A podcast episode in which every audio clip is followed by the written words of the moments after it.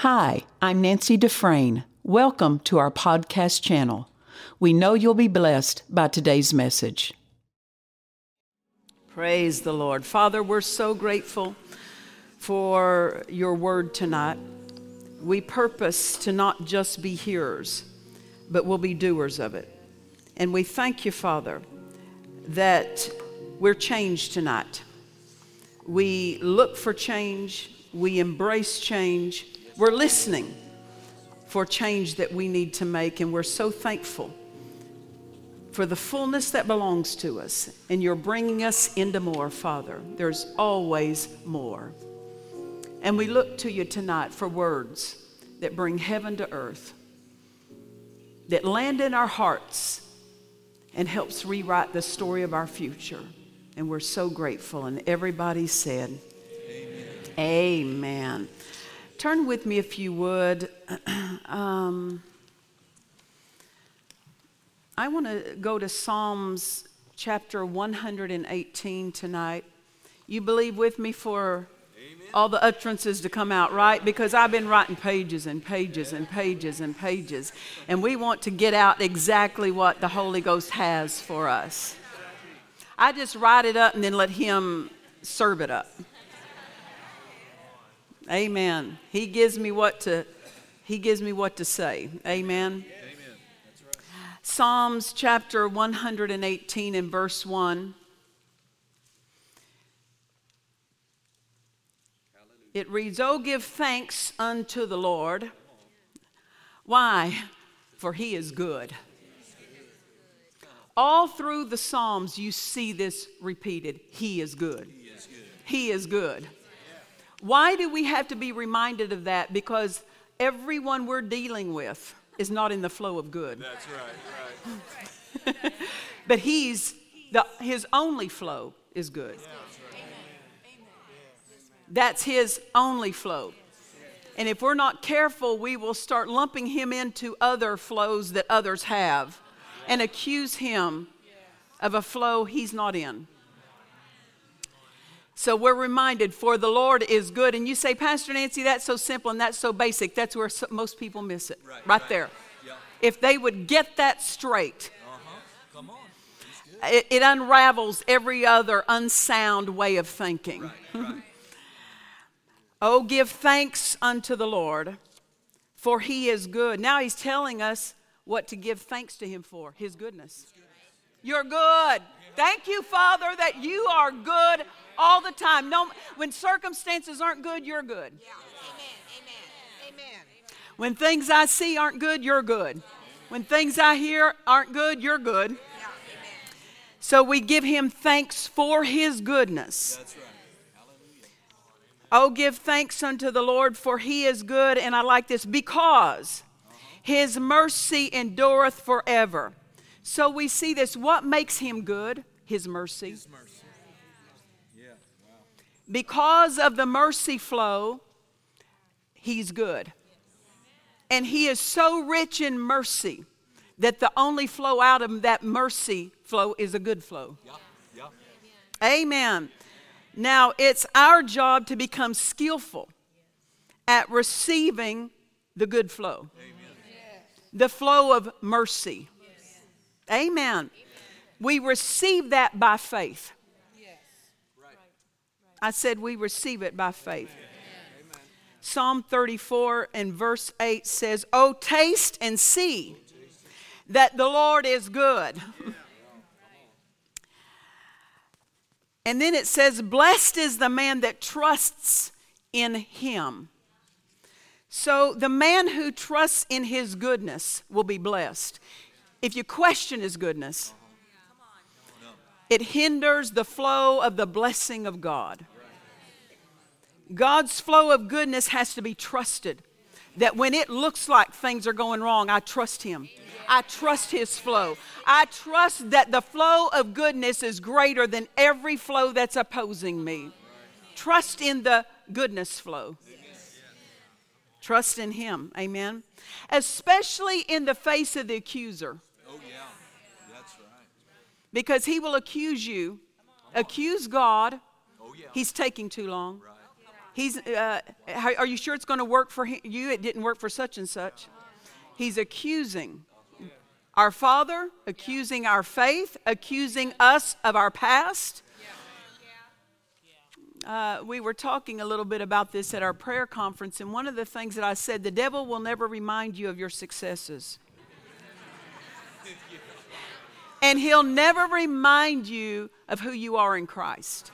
He'll always remind you of where you failed in the flesh. He's always bringing your flesh back up, your flesh back up, your flesh back up. Why? Because he's trying to sway us into a life led by our flesh. And he's always trying to accuse us with something that our flesh did do. That's true. Yeah. Yeah. But you know what?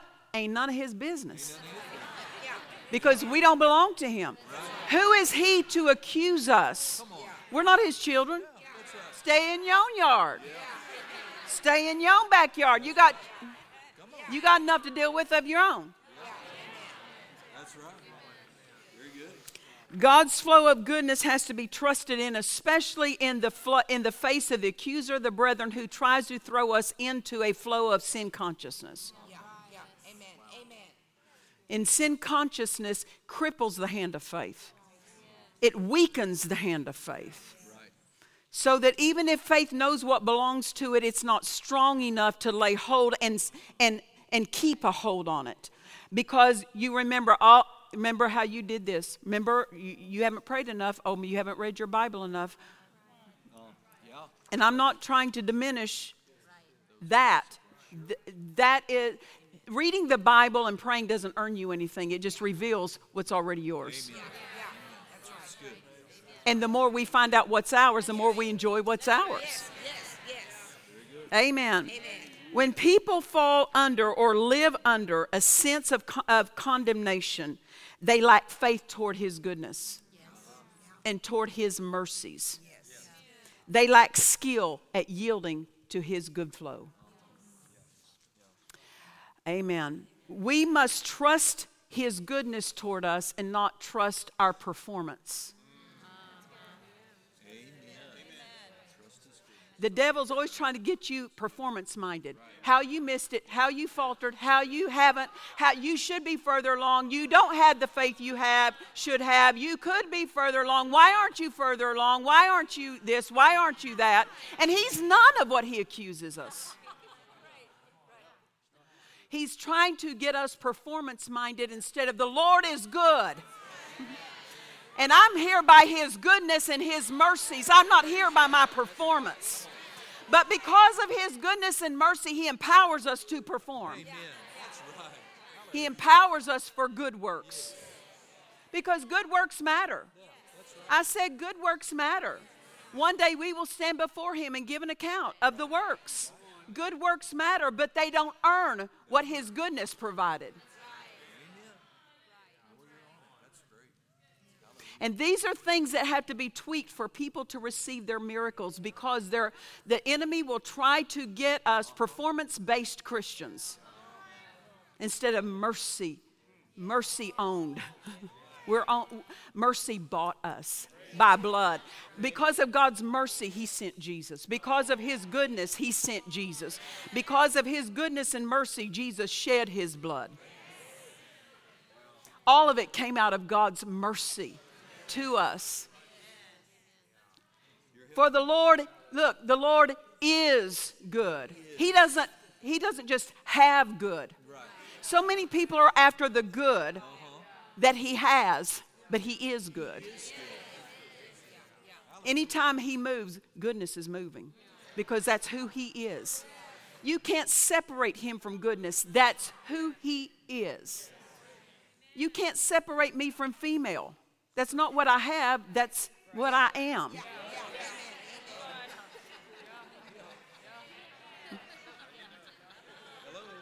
And, and we can't separate God from goodness. Because God is, he is, he is good. Amen.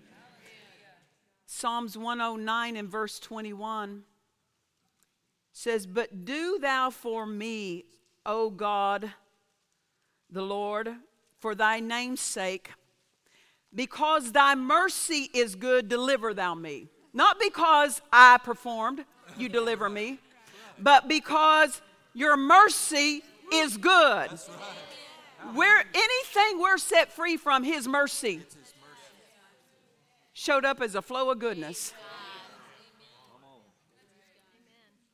Amen. Second Chronicles chapter five and verse twelve. Second Chronicles chapter five and verse twelve. It came even to pass as the trumpeters and singers were as one, to make one sound to be heard in praising and thanking the Lord. And when they lifted up their voice with the trumpets and cymbals and instruments of music, and praised the Lord, saying, for he is good, for his mercy endureth forever, that then the house was filled with a cloud. Not because they prayed, but because they magnified his goodness, his mercy, and goodness and mercy filled the house. And it showed up as the form of a cloud. In your need,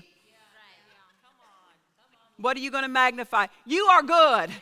Even if I don't quite know the next step to make, you're still good, and your goodness will help me to know what I need to know. Your mercy delivers me. Amen. The devil would love us this direction, but we have to be mind, and I'm talking about self, not spirit, self. What we can perform to get that thing to work for us. If I can just figure it out.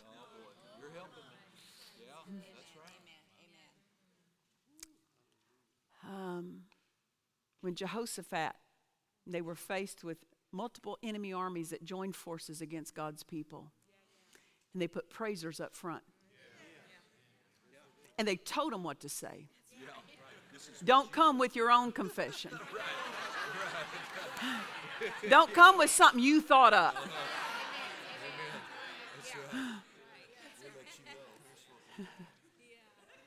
His mercy endures forever. And they just went out talking about God's mercy and his goodness. And while they did that, the Lord set ambushments. Yeah. And the enemy turned in on themselves and destroyed each other. Why? Because they magnified his goodness and his mercy. And that began moving in their behalf. Hallelujah. That's right. Praise God. Thank you, Father. Praise the Lord. Yes. Praise the Lord. We know this one, Psalm twenty-three six. Surely goodness and what? Mercy shall what? Follow me all the days of my life, and I will dwell in the house of the Lord forever. That goodness and mercy will deliver me right to his presence. It will usher me into the place of his presence every day. If we magnify his goodness and mercy, that's one of the best ways to step into the flow of the Spirit, right there. Yes. Hallelujah. Boy, that's good. Amen. You are good. You are good. Because the devil would love us performance-minded to earn healing, earn miracles, earn advancement. Amen. Praise the Lord. Lamentations three, and if you want, you can just note some of these. Lamentations three, verse twenty-two and twenty-three. It is of the Lord's mercies that we are not consumed. It's not of our confessions. Now, don't, I am not diminishing confession, but what should our confession be about his mercies? We're not confessing to try enough times. Click. One, two, three, four, five, six, seven, eight, nine, ten. One, two, three, Tuesday. One, two, three, four, five, Wednesday. One, two, three. You see, it's not the performance of confessions. It's the confession of who he is to us. He is good to me. When I miss it, He's good to me. When I don't miss it, He's good to me. When I miss it, He's merciful. When I don't miss it, He's still merciful. I change, but He doesn't. And if I will stay hooked up to what doesn't change, my victory never changes. Amen. It is of the Lord's mercies that we are not consumed, because His compassions fail not. They are new every morning. He has so much to spend on us. One day won't hold it all. Every day has to be, every single day holds a fresh supply that you never run out. Because He intends us to spend His mercies. He intends us to receive of His mercies. That's why He stocks our day every morning with mercies. New mercies. New mercies. New mercies. If we would live mindful of that and talk about that, uh, sin consciousness is a thing of the past. Because it's not what I've done right or what I've done wrong. It's who He is every day to me. Amen. Amen. Praise the Lord. They are new every morning. Great is Thy faithfulness. That mercy flow is faithful. That goodness flow is faithful. It's uninterrupted. Hebrews chapter four, verse sixteen.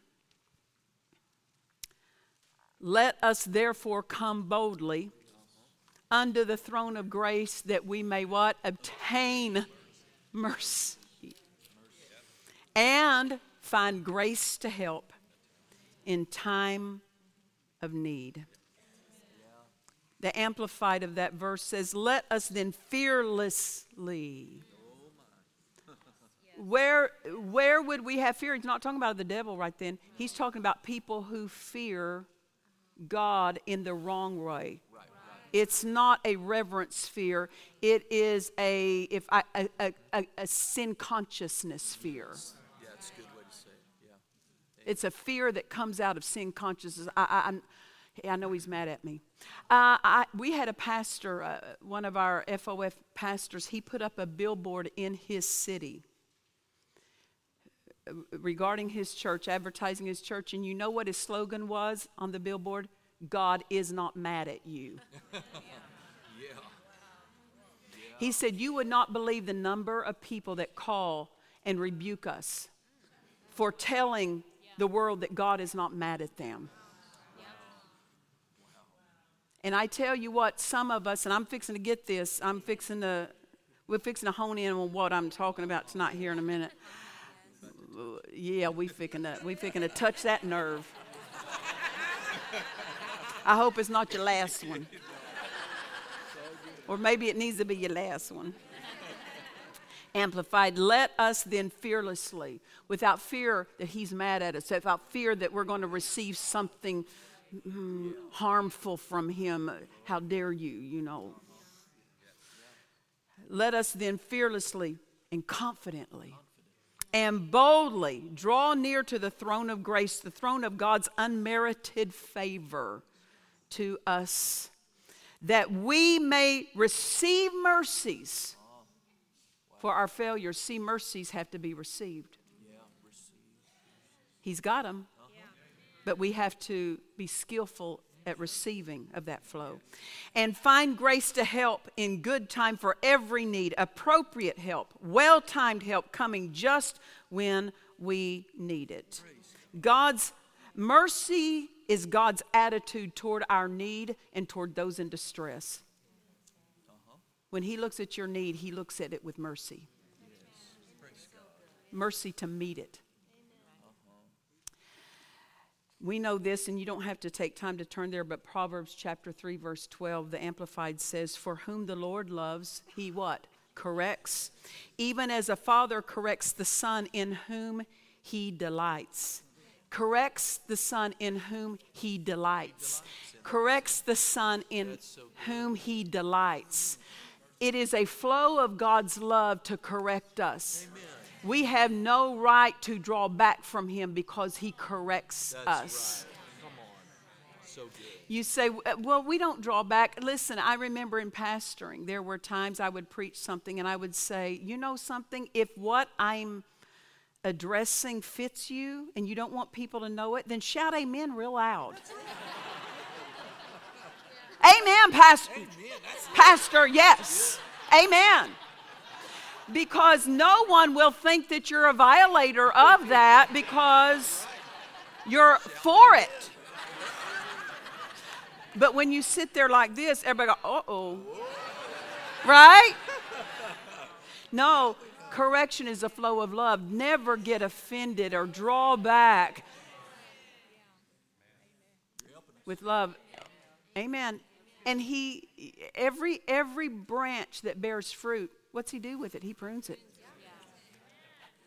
You know, I've seen some pruning jobs in my yard. And it's amazing. We would have these huge climbing rose bushes, and they prune those back, and they look, I go, you scalped them. You took everything beautiful away.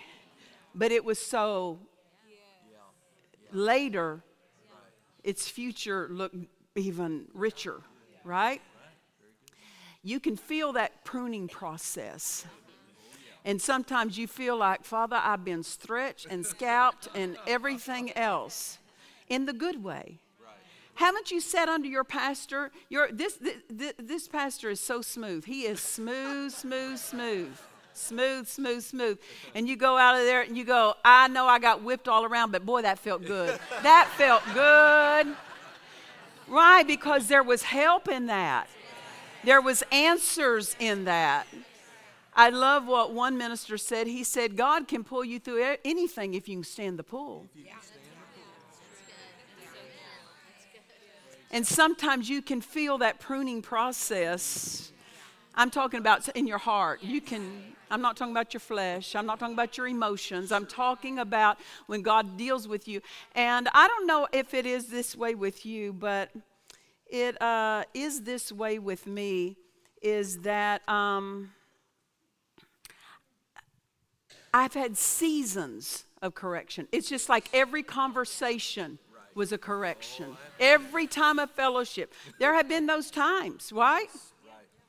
Or am I just singing a solo up here? To where it just seems like a season of it. Oh, that's right. I've been there. You been there? Oh, good. And the thing is, is you can't plead innocent. Because we are so well acquainted with what he's been dealing with us about that we have not complied with, agreed with, touched into, but not with both feet. We kind of touched it and said, yeah, I acknowledge, yeah, you're right. I need to, uh, yeah, yeah. You know what I'm talking about, right? I'm going somewhere with this, so. God never corrects us to push us down. He corrects us because he's endeavoring to take us to the next thing he has. And we have to be prepared to go there. God does not correct, because sometimes, I tell you what, in that season of correction, the devil will try to chime in and push you down, push you down with that correction, pointing to what you're not. And it's none of his business. How my Father deals with me is none of your business. What I have done or have not done is still none of your business, because I'm not part of your kingdom. I've been delivered from the kingdom of darkness. I'm delivered from your input.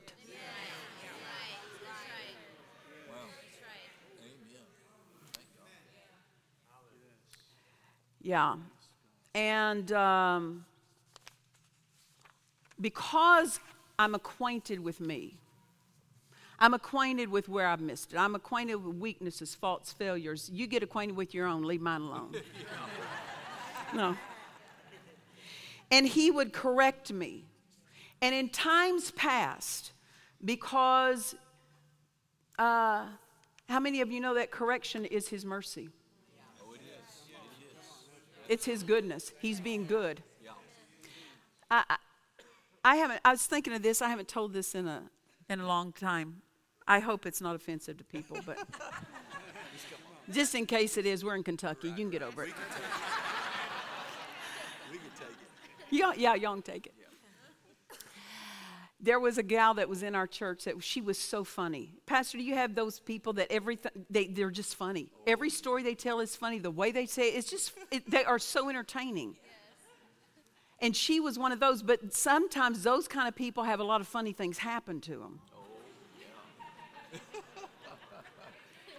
And she was just one of those, just one thing after another. I go, how does this stuff happen to you?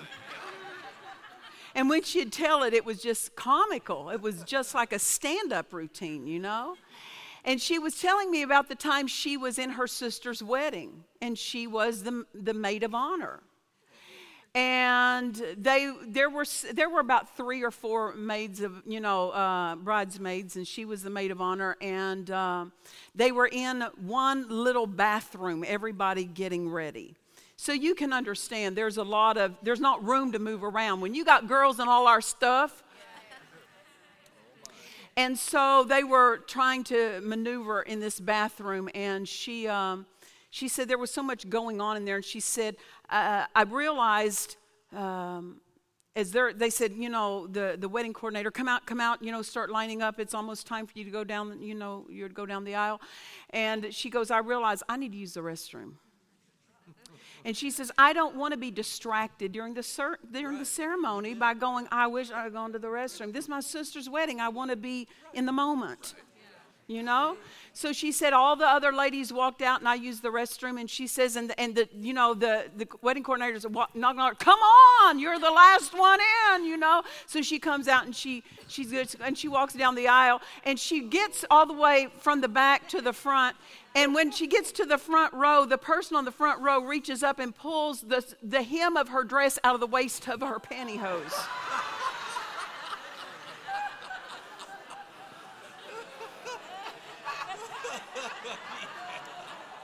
Because she was in a hurry. She was in a hurry.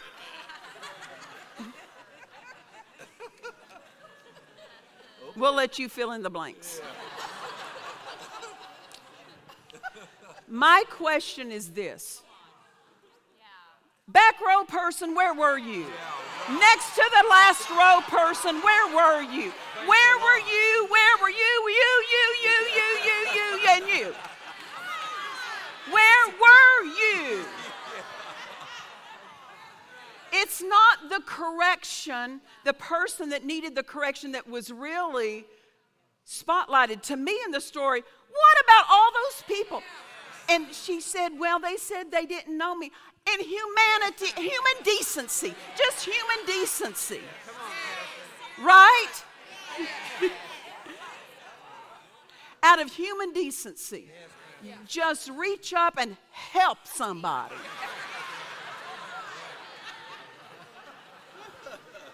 Where was your mercy? Where was your mercy? Where was your goodness? You don't have to know somebody to be good to them. You don't have to know somebody to be merciful to them.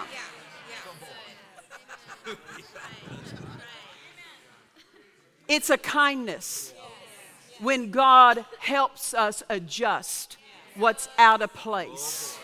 So we don't walk through this life exposed to the enemy, exposed to his strategies, exposed to his devices. He says, adjust that. Get rid of this. Put that in place. Move that around. All of that is so you're not exposed to what is out there against you. That's so good. Amen. So, I'm going to start telling off on me in the past. Yeah. You handle your own business. In these seasons, because it's like I have a personal list that I know of that needs to be, I got, I've got a list of things I work, I, I, I'm mindful of, not to be condemning with, but I need to pay attention. Yeah. This is under my my custodianship. Right, right. Absolutely. I need to address this. I don't act, need to act mindless about things that need addressing in my life. That's right. So I have lists. Yep. And then I back, right, rewrite them like every week. Put them in a different format, in a different place so I can see them. Yeah. Because when you don't pay attention, yeah. things get by you. That's right. That's right. And so because I know my list, and then God pulls out his list in that season of helping us go further. Let's call it that, season of helping us go further.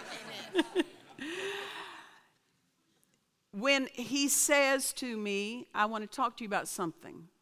Okay, I, I got my list. You got your list? Right? So we, he'll talk to me about something. And then the next time I can sense his presence coming, he wants to deal with me something. I get this, because I know what's on my list. Right.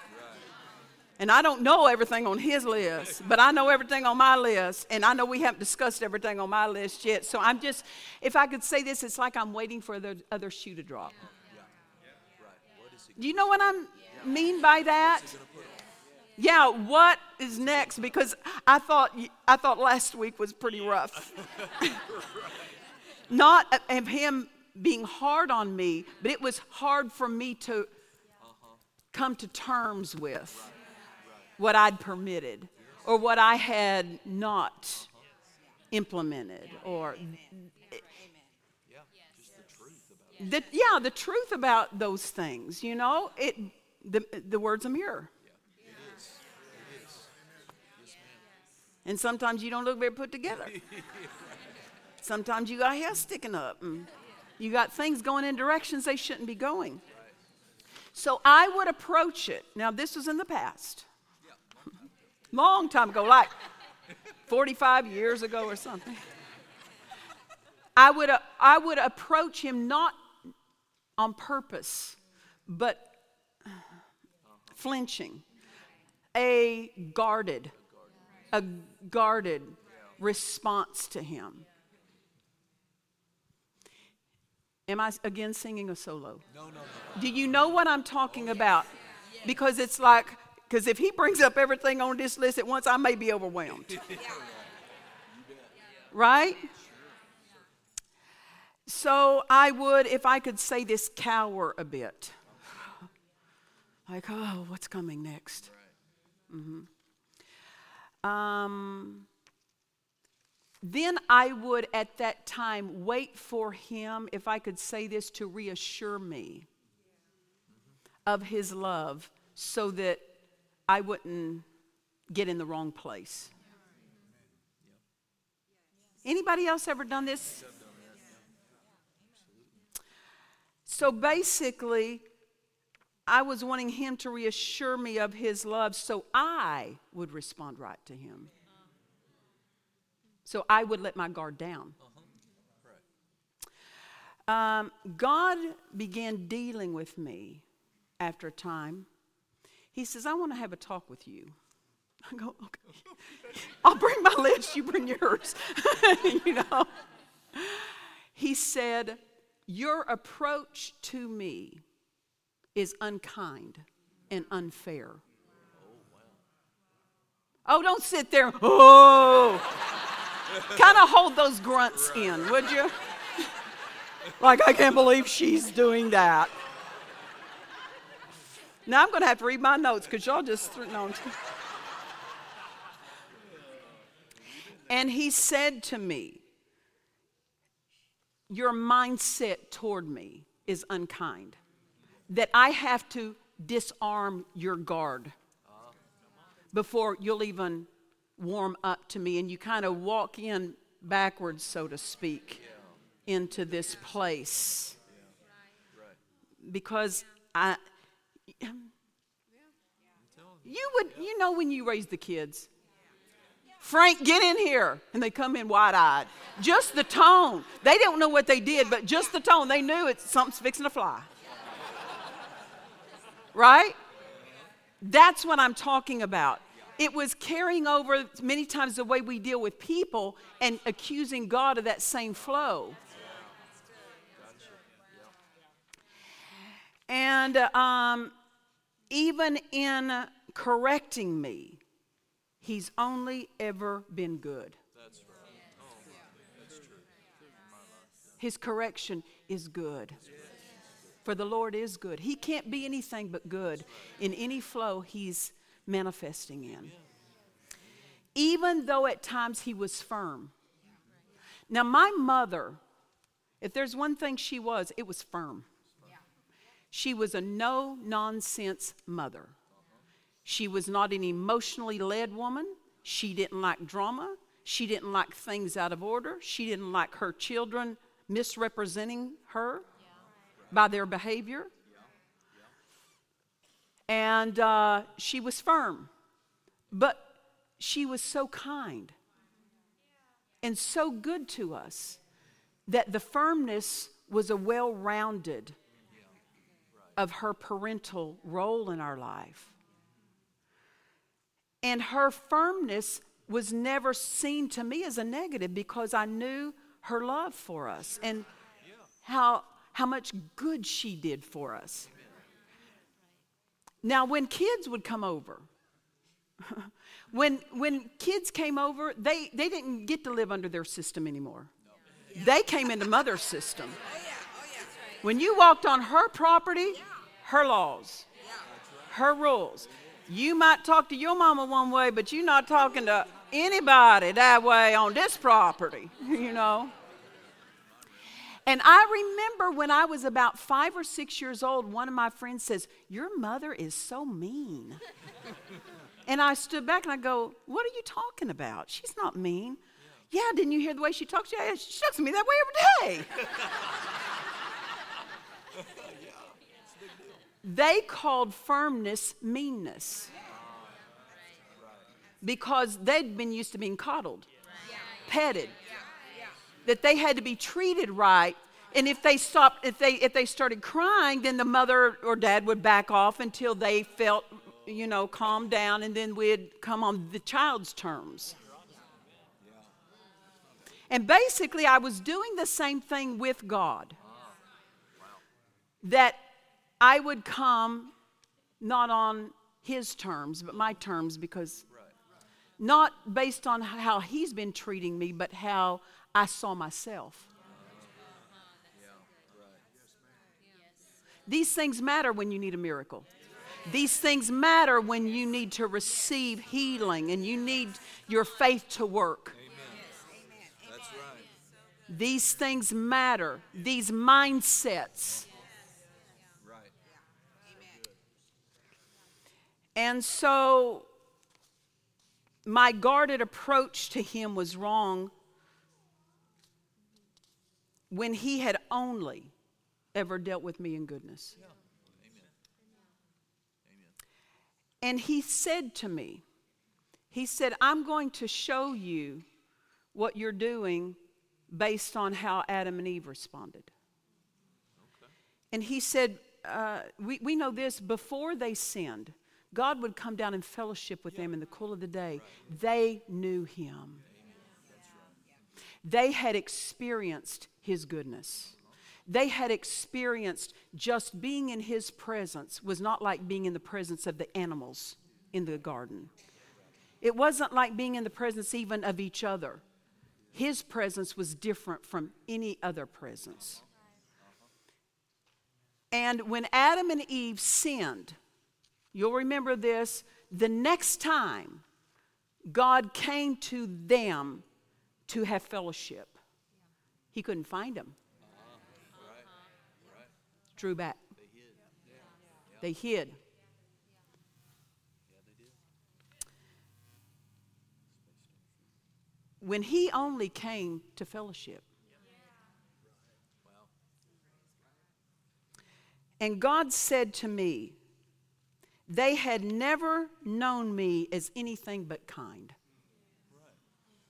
So they had no basis and no right to hide from me, fearing any unkindness from me, because they had never been dealt with in unkindness from me. He said, They only assumed and feared me as unkind and hid from me after they had been with the serpent. They had been listening and talking to the unkind one, the unmerciful one. And it affected the way they treated me.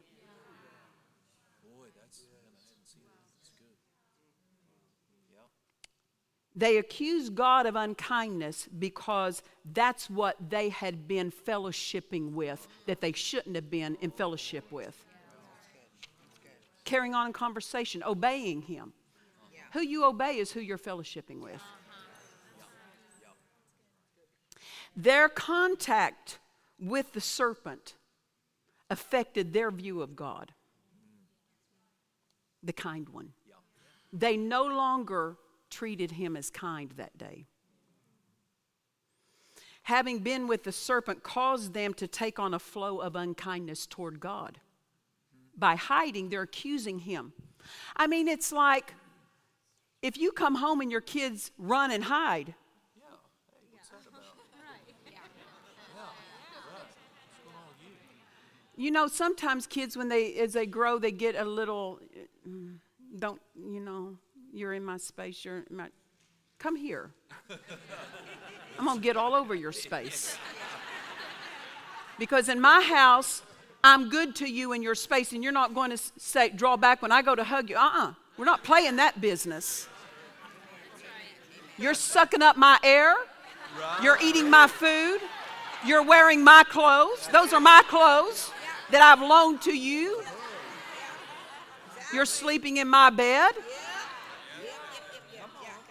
All of that, you didn't buy any of it. It's all mine. It's all my kindness. And then I go to hug you, and you draw back. Who do you think you are? Responding that way, right? As a parent.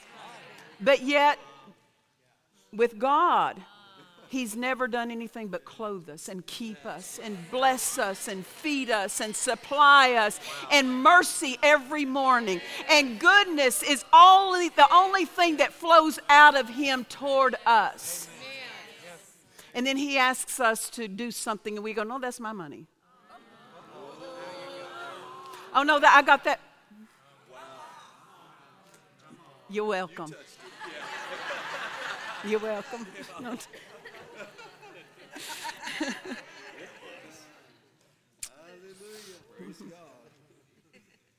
They were unkind to him, hiding, because they're dodging the one who had never done anything, and they didn't dodge the serpent. They didn't hide from him. Did they hide? No, they didn't hide. Yeah, sat and fellowshiped with, had a conversation, and when God came to fellowship with them, they couldn't be found. It matters how we think towards God's goodness. I've seen people who, when someone they knew was believing God as best as they knew how and did not seem to lay hold of what they believed for, and people started, well, I question the healing message now. I question. Yeah. The, they'll, I've heard it. Yeah. I've heard it too. Question God's goodness. Yeah. You don't know what went on between that person and God. You don't know what God had dealt with them about, or you don't know. But our, but that's that's what the world. When there's a tornado, they accuse God. When there's a flood, they accuse God. God's never been anything but good. Never been anything but kind, but every act of nature, so to speak, they call it an act of God in insurance policies. They call it an act of God. He has been accused of so much unkindness, and he's never been anything but good. I tell you what, it it matters. Are we when when we're believing God for money and it doesn't seem to be showing up, and we start worrying? What is that? An accusing God of not being good. Worry, doubt is an accusation against his goodness. Wow. If we believed he were good, if we really believed and knew how to receive of that goodness, where's the room for worry? Where's the room for fear? Where's the room for doubt? Remember, see, to us, it doesn't seem like a big thing to say God is good. It just, oh, that's just so basic. Yeah, that's the basically where everything flows out of, his goodness. Yeah, basically. What did God have them to put in their mouth, that, that army of Jehoshaphat, the praisers? Your mercy endures forever. Your mercy endures forever. It's not about our fighting skills. It's not about have we been trained. It's not about do we have enough equipment. It's about his mercy will make up all the difference of what we're not. His mercy supplies us in every point of deficiency. Amen. Adam and Eve were aware they, they sinned. They hid from God when they sinned because they assumed something about God. And God said to them, did you disobey me? Did you eat of the fruit of the tree? What was he doing? Giving them the opportunity to repent. Yeah, that's right. But because they assumed him unkind, they did not take the opportunity to repent. What would have been different if they would have repented? Wow. Wow. He offered them that opportunity. Did you do this? Yeah. Nope. She. Adam. Yeah. She. Yeah. And then he said to Eve, did you? The serpent. Yeah. Yeah. To not take responsibility yeah. is to miss a flow of goodness he's offering you. So good. When you say, I did it wrong, I tell you what, he will help you put everything back. He will restore. When you say, Father, I messed up so bad that only you can get me out of this. And he delights in you, in you acknowledging that flow of his goodness. He doesn't, he does, what's the Bible, what's it say over there? If any man lacks wisdom, let him what? Ask of God, who gives liberally, and what? And what? Upbraideth not. He's not going to put his finger in your face when you ask him for help and say, why don't you do better? Why didn't you give? Why didn't you have more faith? He doesn't do any of that. That's never his response when we run to him.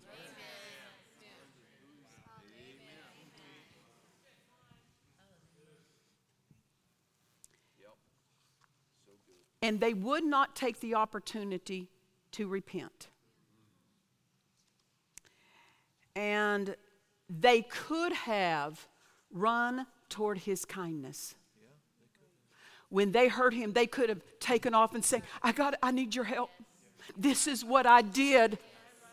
Now, Stephen, I have two sons. Stephen, um, he's at home. And um, Stephen... if he broke something as a child, I would find it weeks later behind chairs, behind couches, under cushions. It was stuck in some out-of-the-way place that nobody ever looked. But because he's the only child, I didn't have to go too far to find out who did it. For nine years, he was the only child.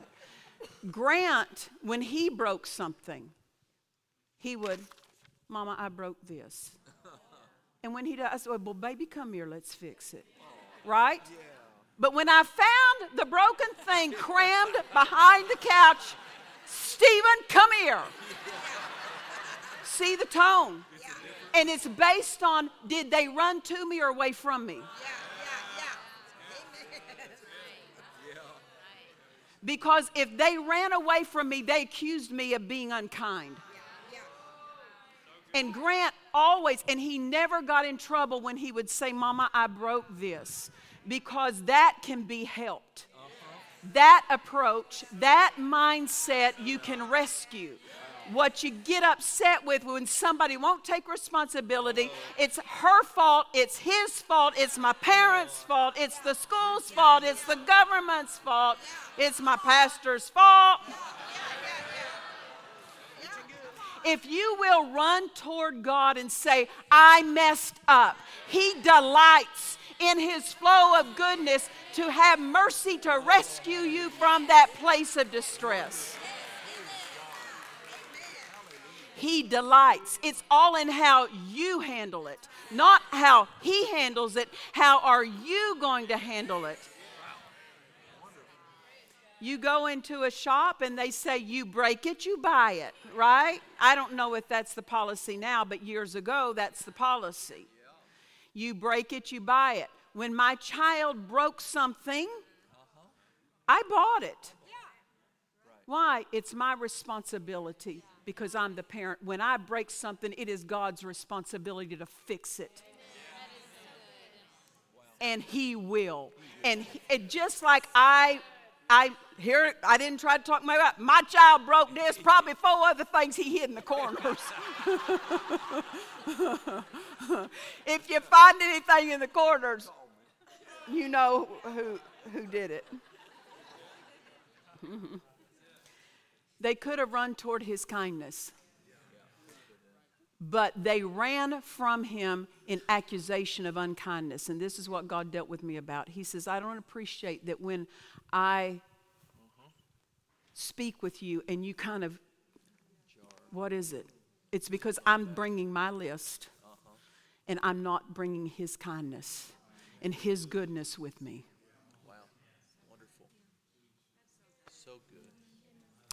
Well, praise the Lord. Praise the Lord. When you miss it, run to him. Run, run, run, run, run. Father, I did this. I, I, I need your help. And I guarantee you, he will say, baby, we'll fix it. Come on, we'll fix it. We'll make it all right. But if you act like that's not my problem, they, they did that. I mean, push it under the rug, push it under the marriage thing. God can't help that. No, he can't. I would dare to say that those of us who are believing God for something, if we would take time and say, for the Lord is good. And his mercy endures forever. And it gets our eyes off of our performance. Because that's where we fail, is in our performing. Yeah, amen. Yeah. And his victory for our lives is not based on our performance. It's based on Jesus' performance. That's right. Hallelujah. So I would say, enjoy your fellowship like never before. Ah, run to him when you do it right. Run to him when you do it wrong. Run to him when you didn't do anything. It will bring you into a place where he will, the, the sweetness of fellowship, because you did not accuse him of unkindness when you ran to him after you messed up. Does that make sense to you? It gets rid of all the flinching. Let's flinch when the devil's around. What's he, what's he doing here? How did he get in? You see? Not when God says, I want to talk to you. Father, come on. You're so good to me. Thank you. What? What is it? What is it? Thank you for helping me. I remember when Grant was probably about four. Grant was so easy when he was younger. He was just compliant. He was easy. Yeah, yeah. And uh, I, I, I got him and Stephen both. Come on, we get we, we come on we we, we haven't we haven't a come to Jesus meeting. pull your pull your bridges down. We're, we're, we're, we're doing the spankings, you know. I was always fair to them. I was always fair. I told them how many they're getting. I told them what I expected of them after they got them. Uh-huh. You're not going to sit and, fl- you, you throw yourself on the floor and scream and kick and cry. No, we, we're starting all over again. So the way you respond determines what comes. And so I, I was fair to him. I didn't just, in a rage, just yank them up and start hitting and hitting and hitting, and they never knew. I was consistent. If you're if you're inconsistent, that's unfair. If they get by with it for two weeks but not the third week, you're unfair. The child's not the problem. You're unfair. And so I uh, I pulled him up, and Stephen both, and I spanked him. And Grant turned around, and he, you know, he was trying to be a big boy at that time. No no tears or anything. And he, he grabbed his backside, and he said, "Mama, thank you for keeping me straight." Aww. And I just, oh. I want you to know we're not kinder than God. We're not yeah. kinder than God. And we say, "Father, thank you for keeping me straight." What it does to the Father's heart. Praise, Praise. Praise God. Amen. How easy it is to receive what you need from Him when you approach Him on the basis of His goodness. Yes. And not approach Him on the basis of wrong thinking. Uh-huh. Morgan sent me something that Pastor Michael Leketic, uh, we're doing a, a crusade in Fredonia, New York. He's a pastor up there. And essentially he said this: one of the greatest acts of faith that you can make as a believer is that after you've missed it, you stand back in your righteousness. And say, "He has cleansed me and made me righteous." That is a great act of faith. That's good. Yeah. Yeah. That is good. Not, no, not, not when you haven't come to Him and made things. First John one nine, if we confess, if we show back up in His presence and aren't hiding from Him like Adam and Eve. If we missed it and we show back up to Him, uh-huh. if we confess our sin, He's faithful and just to forgive us and cleanse us from all unrighteousness. If we think we have to feel bad for several weeks or a month about how we missed God and how we did it wrong, it's a lack of receiving of His mercies and His goodness that comes through the blood of Jesus that cleanses. Wow. Amen. Amen. Can I just say this? It, No, all all holds dropped. Yeah. All barriers yes. kicked over and say, "No more. Father, yes. you and me. Yes. We're talking. Yes. I'm going to talk to you so freely about this.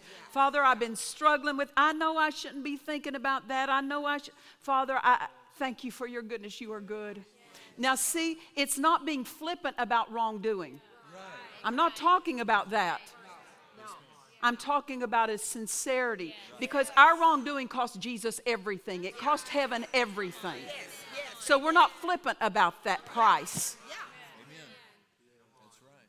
But even so, we're receivers of His mercy, and we acknowledge His goodness. "You are so good. I can't help but be healed. I can't help but have my miracle. I can't help because it's your goodness." It's yeah. That's right. Glory. Your faith does not heal you. Oh, I can't believe she said that. Your faith opens the door for His goodness to flow. That's so right. That's what faith does. It opens everything for His flow. Yeah. Faith is a pipeline. Faith is a pipeline for His goodness, His grace, His power to flow through.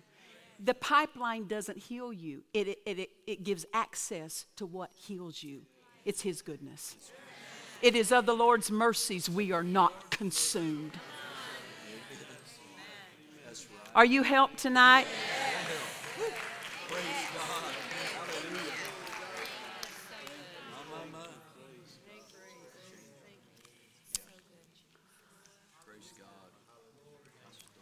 I would say spend time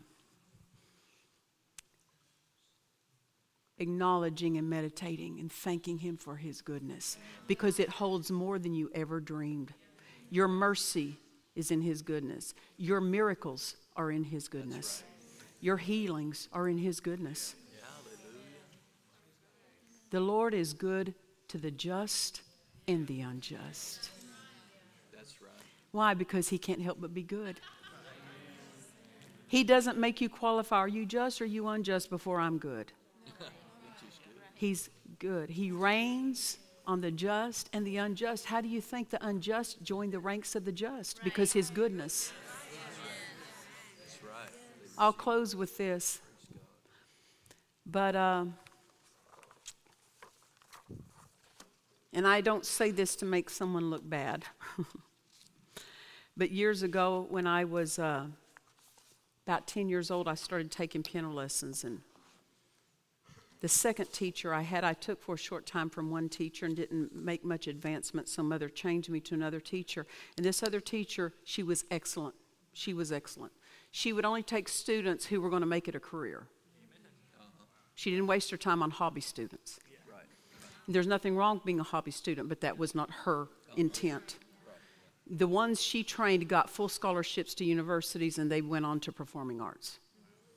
And she auditioned you to see if she would take you, and she was good. The only thing is, is she was harsh.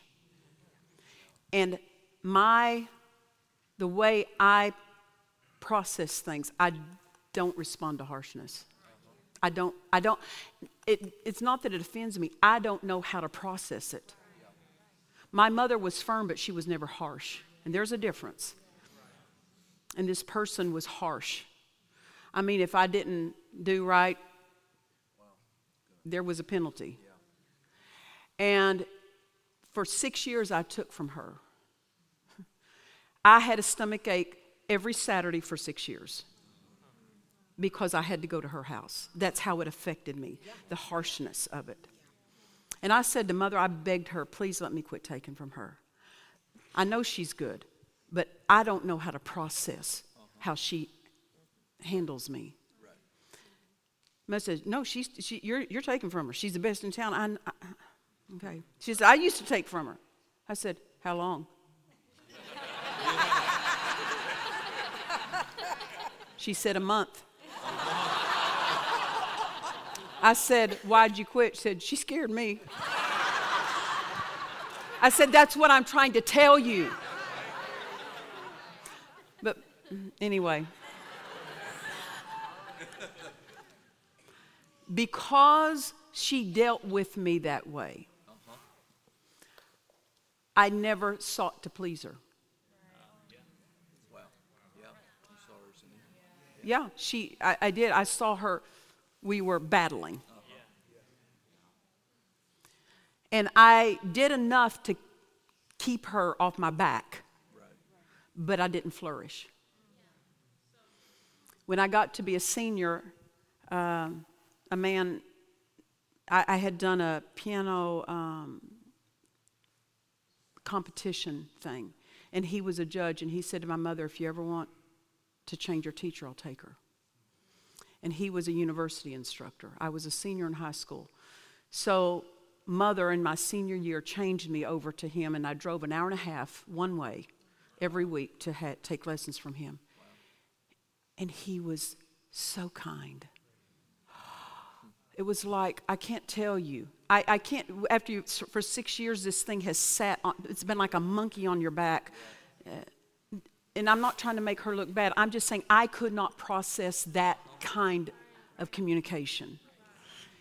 And when this man was so kind, and he was so encouraging, and if I did any little bit right, he was pleased. Uh-huh. Yeah. And I never could please her. I never could. So you just quit trying. Because you can't. Absolutely. Everything came from the negative flow. Nothing came from the positive flow. That's not God. He's always in the good flow. Amen. His flow is goodness because he is good. He's good. He's never dealt with any of us from a negative direction. Amen. And because he was, this instructor was so kind to me, I flourished. I wanted him pleased. Right. because he was so good to me, I could not think of displeasing the one who had been so good to me.